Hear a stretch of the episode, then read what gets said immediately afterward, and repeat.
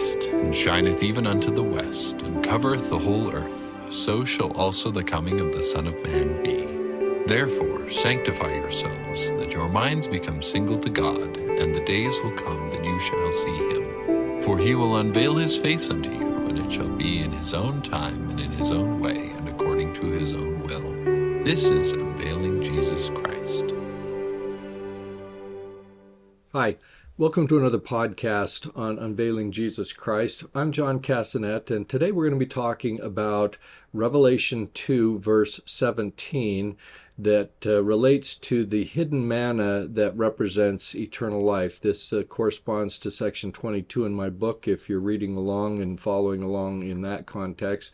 Uh, by way of brief introduction to uh, this verse today, uh, we're still talking about the letter that John wrote to the church in Pergamos.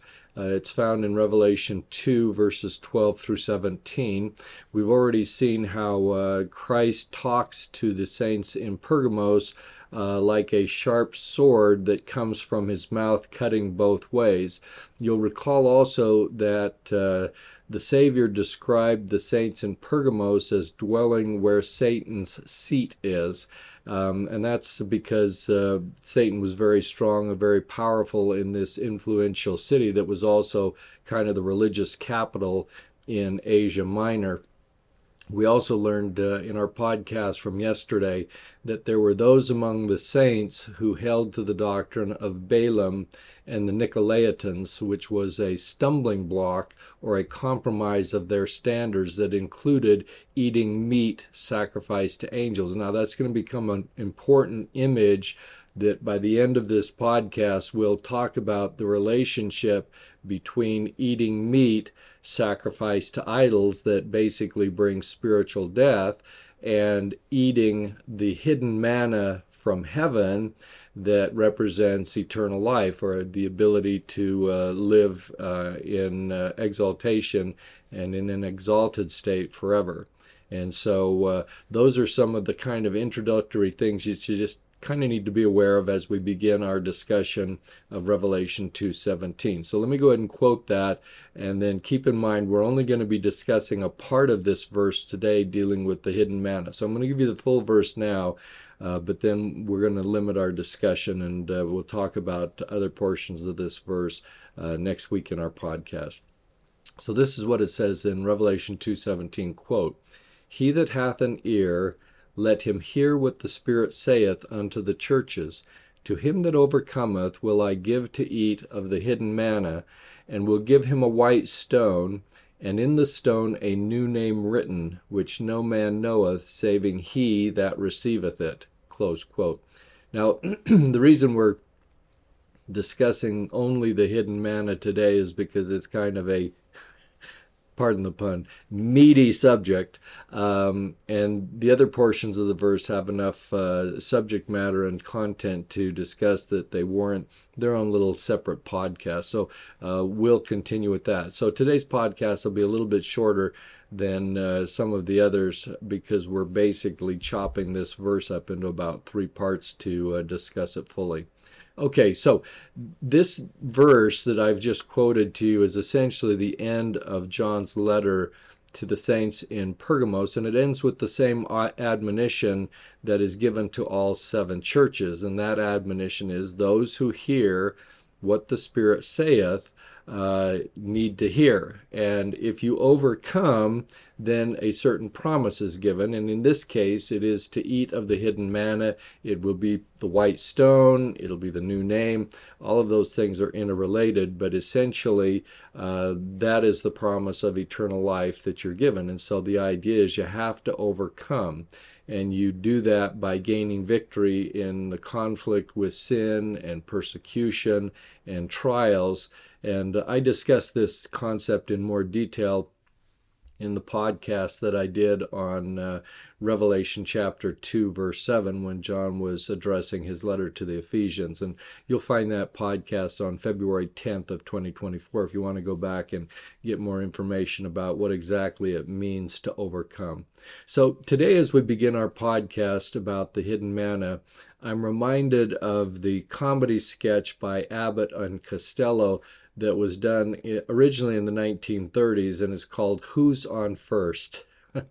and so those of you who are familiar with it, it's a, it's a funny um, sketch that is talking about baseball players on a professional team who have certain nicknames that have been given to them by the fans. And those nicknames are who, what, I don't know, today, tomorrow, and why. And so if you haven't seen this sketch, I'm not going to do it justice as I kind of try and describe what they're doing. And so you can always go to YouTube because there's a filmed version of this sketch uh, from 1945. Just type in Abbott and Costello, who's on first, it'll pop up. So at any rate, the sketch begins by uh, Abbott telling Costello what the nicknames are for the baseball players on this professional baseball team. And so I'm going to kind of imitate some of the uh, Abbott and Costello thing. As I again, I have to apologize in advance. It's I'm not going to do it justice. but at any rate, so keep in mind that the uh,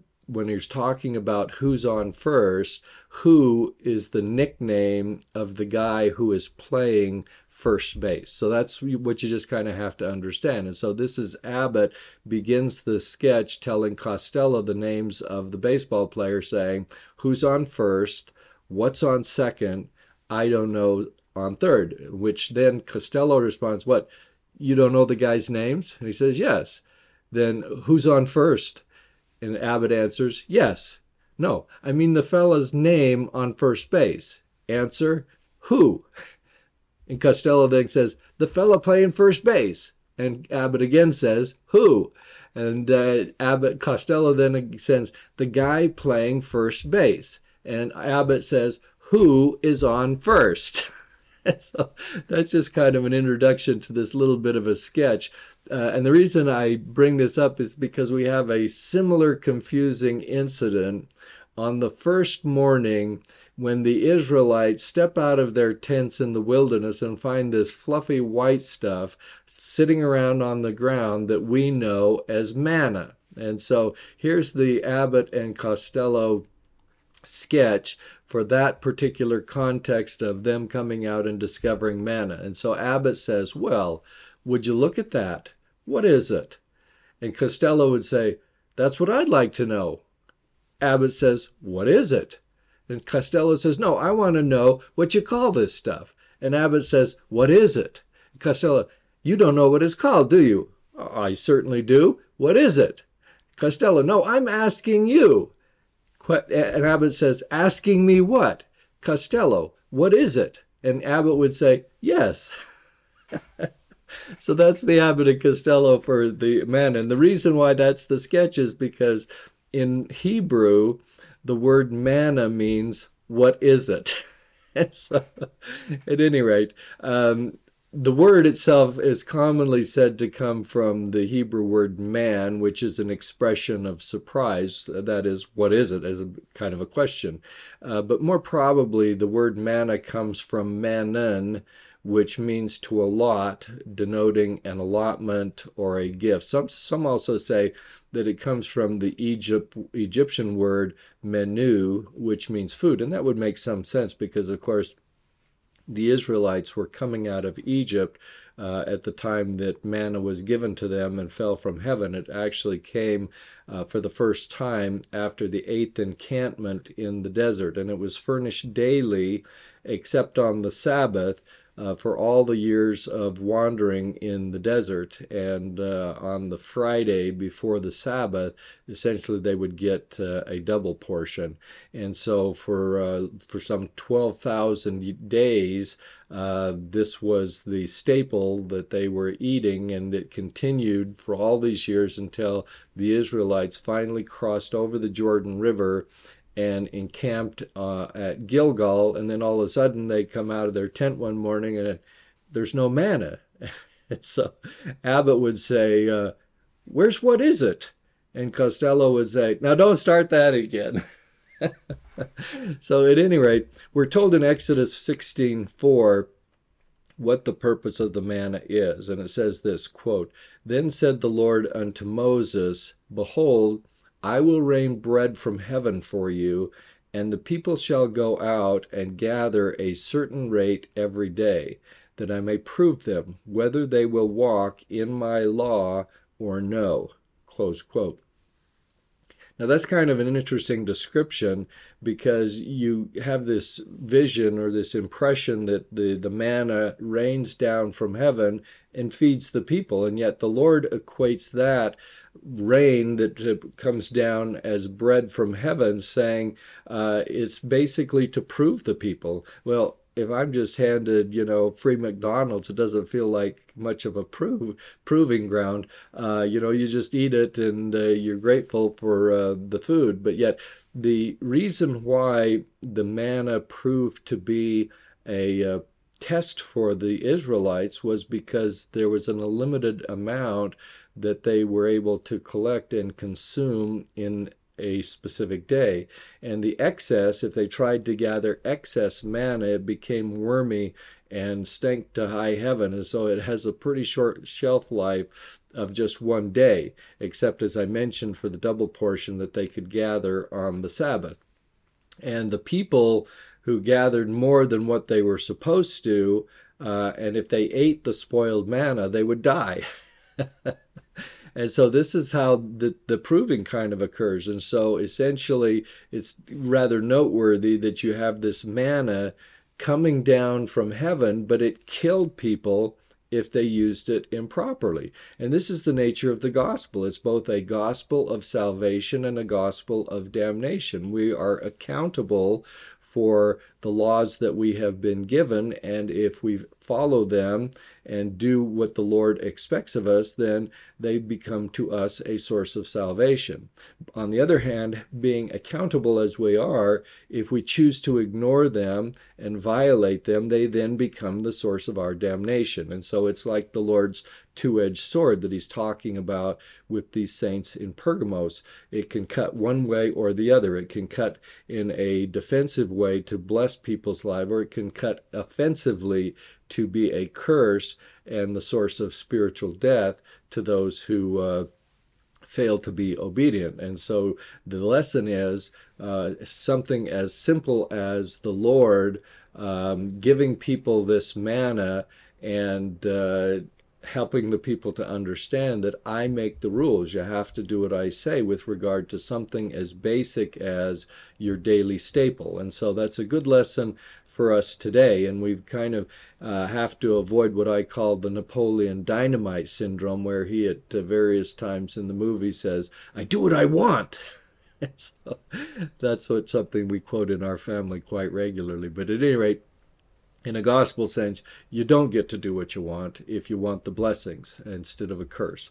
And so in Deuteronomy 8 2 through 3, uh, we're also told this about the manna quote, And thou shalt remember all the way which the Lord thy God led thee these forty years in the wilderness, to humble thee, and to prove thee, and to know what was in thine heart, whether thou wouldst keep his commandments or no and he humbled thee, and suffered thee to hunger, and fed thee with manna, which thou knewest not, neither did thy fathers know, that he might make thee know that man doth not live by bread only, but by every word that proceedeth out of the mouth of the Lord doth man live.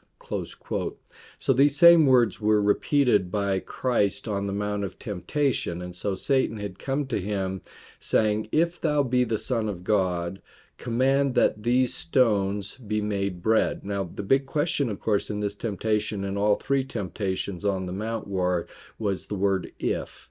If thou be the Son of God. It was a test of faith. Now, the Savior knew that he was the Son of God. Um, but if he were to succumb to the temptation and prove to himself by the use of his power improperly to show that he was the Son of God, it would essentially be um, something that would demonstrate a lack of faith. And so the big temptation is in the word if if thou be the Son of God. And so in this particular temptation, he's saying, hey, just t- turn these stones into bread, and then you can prove to yourself and to anybody else that you really are the Son of God as you profess to be. But Jesus answered in Matthew 4 4, saying, quote, But he answered and said, It is written, Man shall not live by bread alone, but by every word that proceedeth out of the mouth of God. Close quote. And so again, we find here the Savior, in response to the temptation, telling Satan uh, exactly what the Lord had revealed, the Lord Jehovah had revealed to the Israelites in Deuteronomy 8 2 through 3. And so, uh, obviously, uh, Jesus, uh, as a young boy, was attending his seminary classes and learning all of his uh, Old Testament scriptures.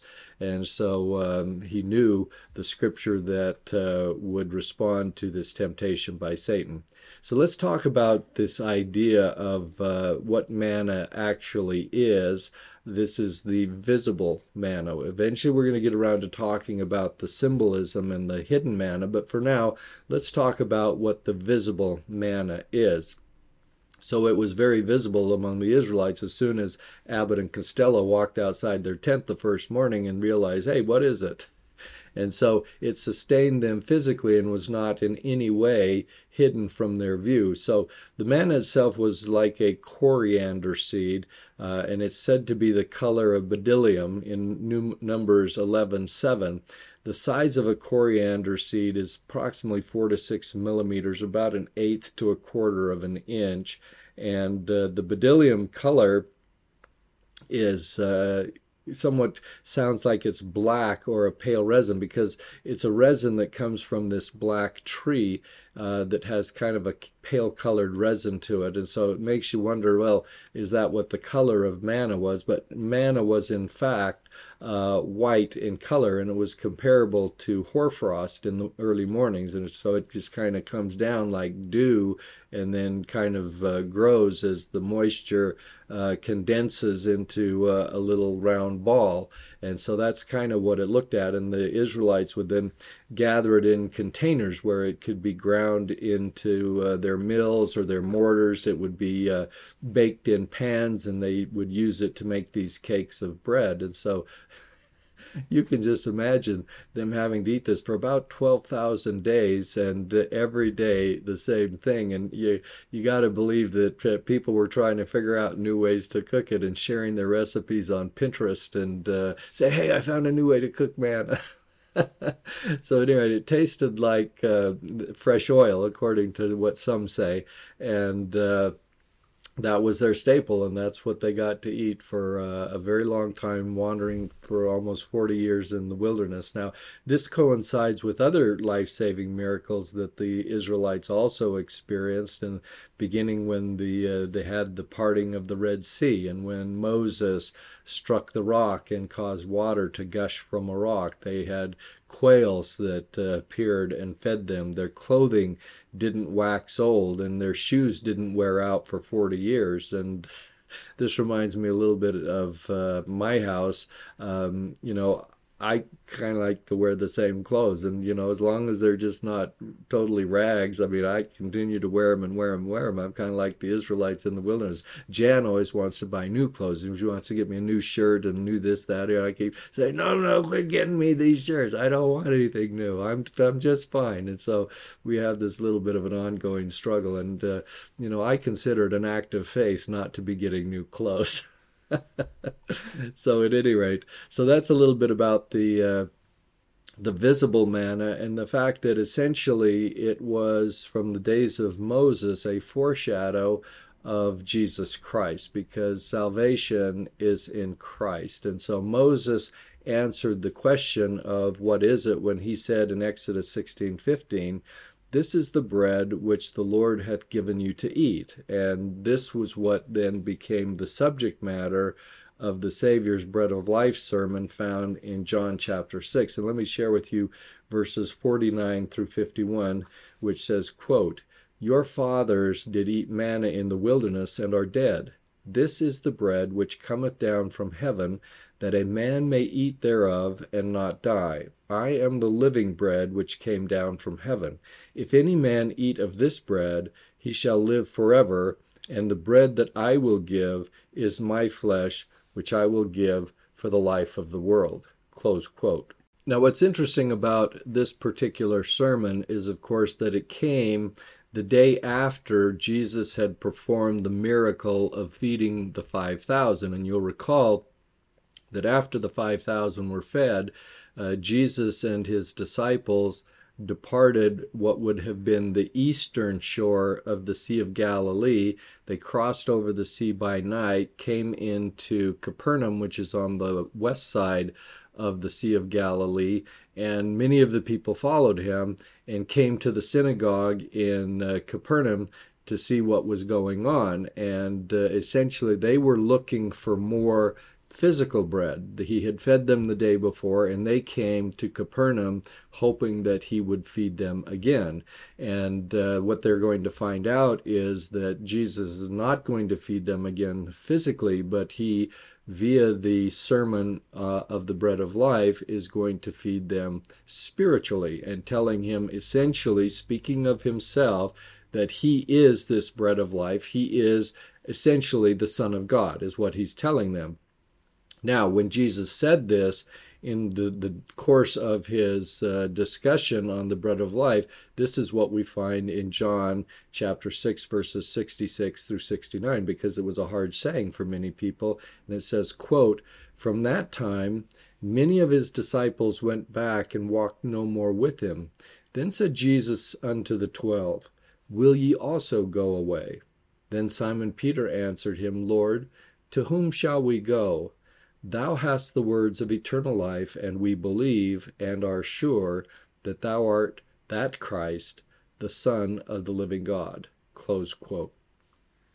So here we ha- find the conclusion to the bread of manna that was given in the wilderness to the Israelites, uh, that it saved them temporally as Jesus, as the bread of life, can save all men and women spiritually. And so there's the connection between the visible van- manna from uh, the Old Testament days and the hidden manna, who represents Jesus Christ uh, in the New Testament, having the power to save men and women spiritually. So this is uh, kind of expressed in Colossians 3 3, for where it says, For ye are dead, and your life is hid with Christ in God. And in 1 John 3 2, it says, When he shall appear, we shall be like him, for we shall see him as he is. Now, until that day comes, until he comes into our life, until he appears at his second coming, Jesus can be hidden or can be unseen and even unknown by wicked people. And he becomes revealed in a good way to him or her who overcomes. And so he thus becomes the hidden manna, which also parallels the fruit of the tree of life. Now you'll recall that I have mentioned that there are 12 promises found in the book of Revelation for overcomers, and they all relate to a promise of eternal life. And so, by way of quick review, to the Ephesians that overcame came the promise of the tree of life and being able to partake of the tree of life, again representing exaltation. To the Smyrnian saints, they were promised a crown of life. To the saints in Pergamos, they are now promised this hidden manna and also another part of the verse that we'll get to next week, this white stone. So the symbol of being hidden comes from a pot of manna that Aaron placed or hid in the Ark of the Covenant. And you'll recall that the Ark of the Covenant is located in the Holy of Holies in the tabernacle.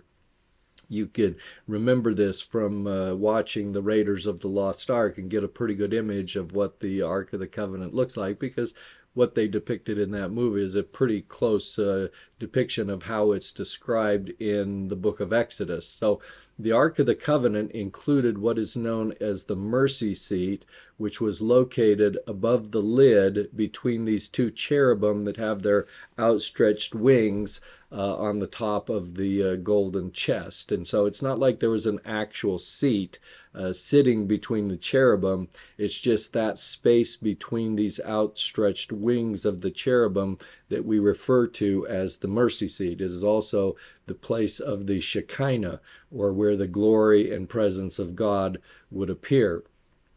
So the acacia, the the chest itself was made of acacia or shittim wood. It was about 36 inches long, about 24 inches high and deep, and it was covered with pure gold. And the ark represents God's earthly throne and his presence. Now, the ark was ultimately lost in about 587 BC when Nebuchadnezzar, the king of Babylon, came in and destroyed the first temple of Solomon. This was the same period of time, of course, that uh, Lehi had been prophesying in Jerusalem that uh, you have to clean up your act or the Lord is going to destroy this people. And he was doing that in about 600 BC or about 13 years before Nebuchadnezzar then comes in and destroys the temple, takes the temple vessels into Babylon, and a lot of the uh, Jews were then taken captive into Babylon at that time. But it's generally believed that the pot of manna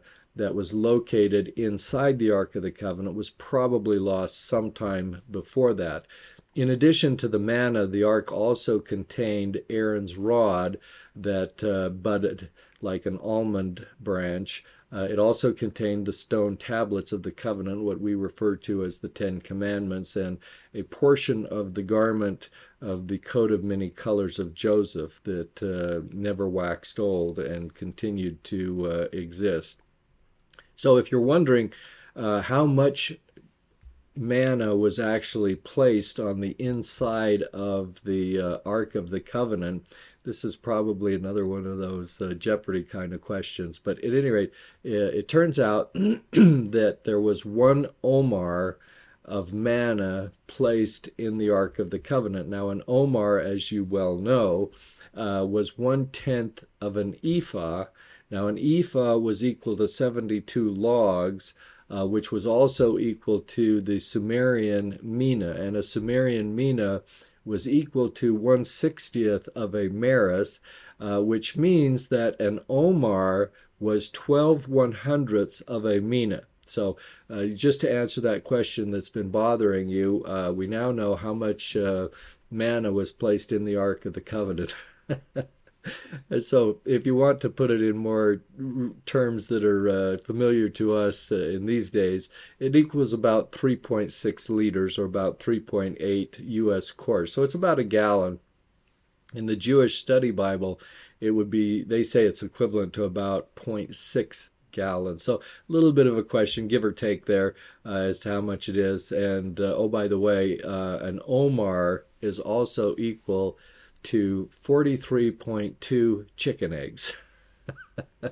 and its dry weight is somewhere between 3.5 and 3.9 pounds. Now, the good news is for this uh, 43.2 chicken eggs worth of uh, manna that was placed into the Ark of the Covenant, it never spoiled. And it didn't fill with worms. It didn't stink inside the Ark of the Covenant. And this, of course, uh, becomes the hidden manna with the symbol of the incorruptibility of those who partake of it and thereby become exalted in the celestial kingdom. And so that's the nature of the hidden manna. But it's important to keep in mind that it, it's not hidden in the sense that it is a secret as to its meaning. We all understand this, having explained it and perhaps from your own familiarity with it, uh, there's nothing that is truly hidden about the symbolism of the hidden manna. It's not a secret, and so the sense of being hidden means that it is reserved and it is incorruptible. It is laid up from human gaze to be revealed uh, when we are allowed, through our worthiness and overcoming, to come into the immediate presence of God. That is to essentially, in a sense, come into the Holy of Holies and to be in the presence of God, who would be seated in the mercy seat above the ark. And until then, the manna remains hidden until his appearing in our own lives individually or at the time of his second coming. And then these uh, things will be revealed. Now, in Jewish tradition, the ark and the manna in the ark is to be restored at the second coming. And so the Messiah is to bring with him again this manna from heaven. And so in Jewish tradition, Moses is seen as the first deliverer with physical manna, and Christ, the Messiah, is to be the second deliverer with spiritual manna, which is essentially himself. So this tradition is actually reflected in Revelation 11:19, which is John's first description of the second coming and his kind of his uh, uh, discussion as the second coming and he's using it in the context of the image of the ark of the covenant where it says quote and the temple of god was opened in heaven and there was seen in his temple the ark of his testament close quote now the context for this verse is uh, the period of time during the great tribulation when the two witnesses testify and minister in Jerusalem. They are killed, their bodies lie in the uh, streets of Jerusalem for three and a half days, and then they're resurrected. And John has this vision of the temple of God being opened, and there was seen in his temple the ark of his testament, which again is reflective of this same symbolism that uh, Jesus is uh, the ark. He is the manna that's inside the ark symbolically. And so what John is seeing is essentially a representation associated with his second coming. Now let's connect the uh, the hidden manna and the bread of life that we've been talking about specifically to the Pergamos saints and by extension to each of us. So you'll remember that uh, when we talked about the uh, problems that the saints in Pergamos were having, they were guilty of eating meat offered to idols. And uh, so they were compromising their standards. And so you can get more detail of this if you take a look at my podcast from yesterday in Revelation 2 14 through 16. And, and so this is their problem is the they're um, having this stumbling block placed before them, which was the uh, eating of meat offered to idols as one thing at least. Now, this stands in contradistinction to the manna that is offered in this verse the, for those who are willing to overcome and who do in fact overcome the stumbling blocks of life and sin and tribulation and trials. And so, if you overcome the stumbling block of eating meat that has been offered to idols, then what you get in place of it is manna. And, uh, and the Lord rains down this manna on those who are willing to overcome and to avoid eating the meat of idols. And so uh, the hidden manna comes from the mercy seat above the Ark of the Covenant, whereas the food uh, of idols comes from the seat of Satan. So you'll remember that the Pergamos saints were told to be dwelling in the place where Satan had his seat or throne. That's because it was the religious capital in Asia Minor and it was a place of great wickedness where Satan had great power. And so essentially, the, the Pergamos saints were dwelling where Satan has his seat and uh, were then in some situations and circumstances partaking of the meats offered to idols and what Christ was offering them was hidden manna that comes from his seat or his throne uh, which was above the ark of the covenant. And so uh, as we kind of come to a conclusion of our discussion the main thing i think we have to learn from this as a takeaway is that hidden manna in our lives is mutually exclusive with the meats that are off that are sacrificed to idols that uh, men and women can partake of. That is worldliness compromising our standards. You can't have both. You can't have hidden manna in your life at the same time that you're partaking of uh, worldliness and compromising your standards. And so, I guess the, the fundamental question that you have to be asking yourself as you think about these is whose table are you going to be dining at today? Is it going to be the table that has been set by the Savior who offers manna, or you're going to be tr- eating and dining at the table that has been set by Satan who offers worldliness and compromised standards. So, uh, just food for thought. Pardon the pun. Um, thanks for listening and subscribing and sharing. Thanks to Jenna Daly for all the technical uh, wizardry. Uh, next week we're going to be talking again about Revelation 2:17. Only this time we'll be talking about the promise that overcomers will receive a white stone. uh, as part of the promise of the Savior. A very different kind of symbol, but means essentially the same thing. It's a promise of eternal life. And uh, so I look forward to being with you to uh, have that discussion with you.